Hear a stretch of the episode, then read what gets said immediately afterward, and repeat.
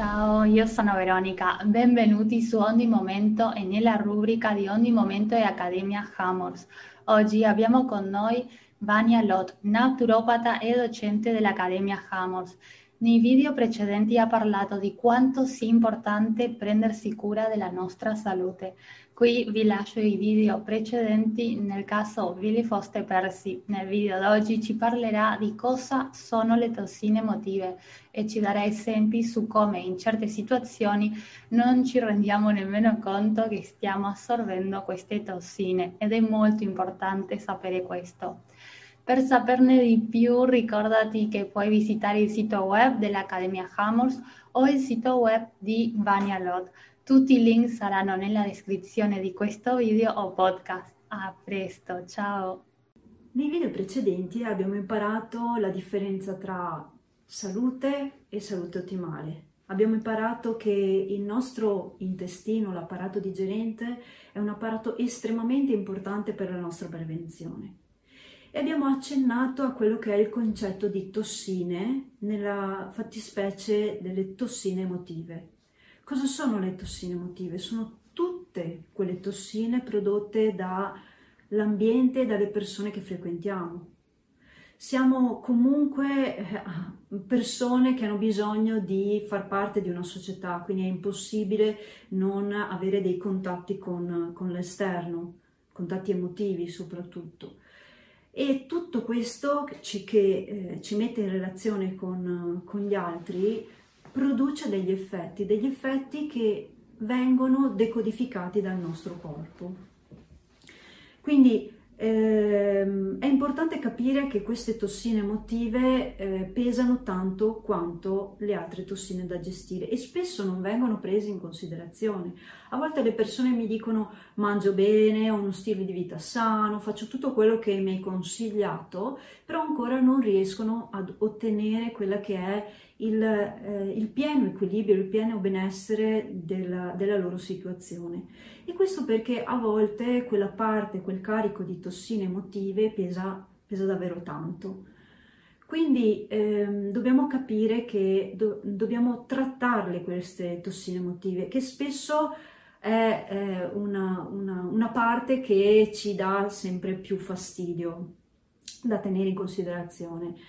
Ehm, quindi eh, sicuramente ci sarà successo, succede a tutti, di magari uscire una sera con qualcuno, con un amico, un'amica, questa persona ci racconta tutti i problemi della sua giornata, della sua vita e, eh, e poi ci chiede e a te come sta, come, come va, come stai? E noi rispondiamo solo bene perché siamo talmente saturi di quello che ci ha eh, riversato addosso questa persona che eh, abbiamo eh, assimilato tutto quanto. Questa persona poi va a casa, ci manda anche un messaggino dicendoci che ogni volta che esce con noi poi si sente leggera, tranquilla e sta bene e noi abbiamo quel strano mal di testa che invece ci deve far pensare che siamo stati la discarica di questa persona.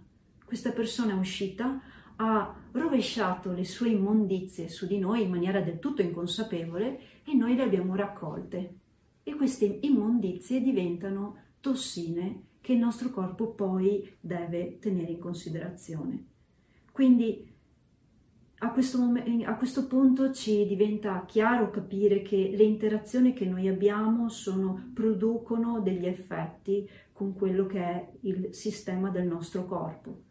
Addirittura ormai tutti noi sappiamo che l'intestino viene chiamato il nostro secondo cervello.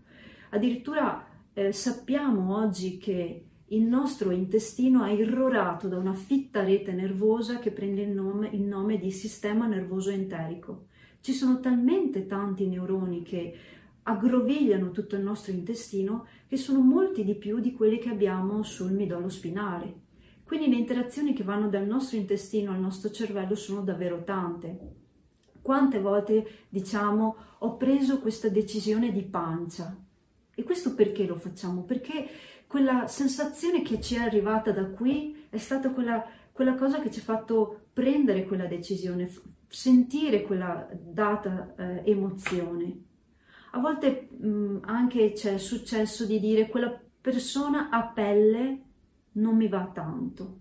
A pelle si dice proprio perché noi sulla nostra pelle abbiamo dei recettori che captano cosa? Captano le informazioni che ci arrivano dagli altri. Queste informazioni vengono decodificate da questi recettori e inviate al nostro sistema nervoso centrale e questo ci fa dire quella persona non è brutta o cattiva, è una persona che in questo momento con noi non ha tanto da spartire, non entra in risonanza. E questo dovremmo seguirlo. Il più delle volte però noi non siamo abituati ad ascoltarci e frequentiamo quella persona, usciamo con quell'amica o con quell'amico, anche se sappiamo che ogni volta che lo facciamo poi ritorniamo a casa stanchi. Questo carico di tossine è un carico davvero importante e nell'arco della nostra vita produce degli effetti.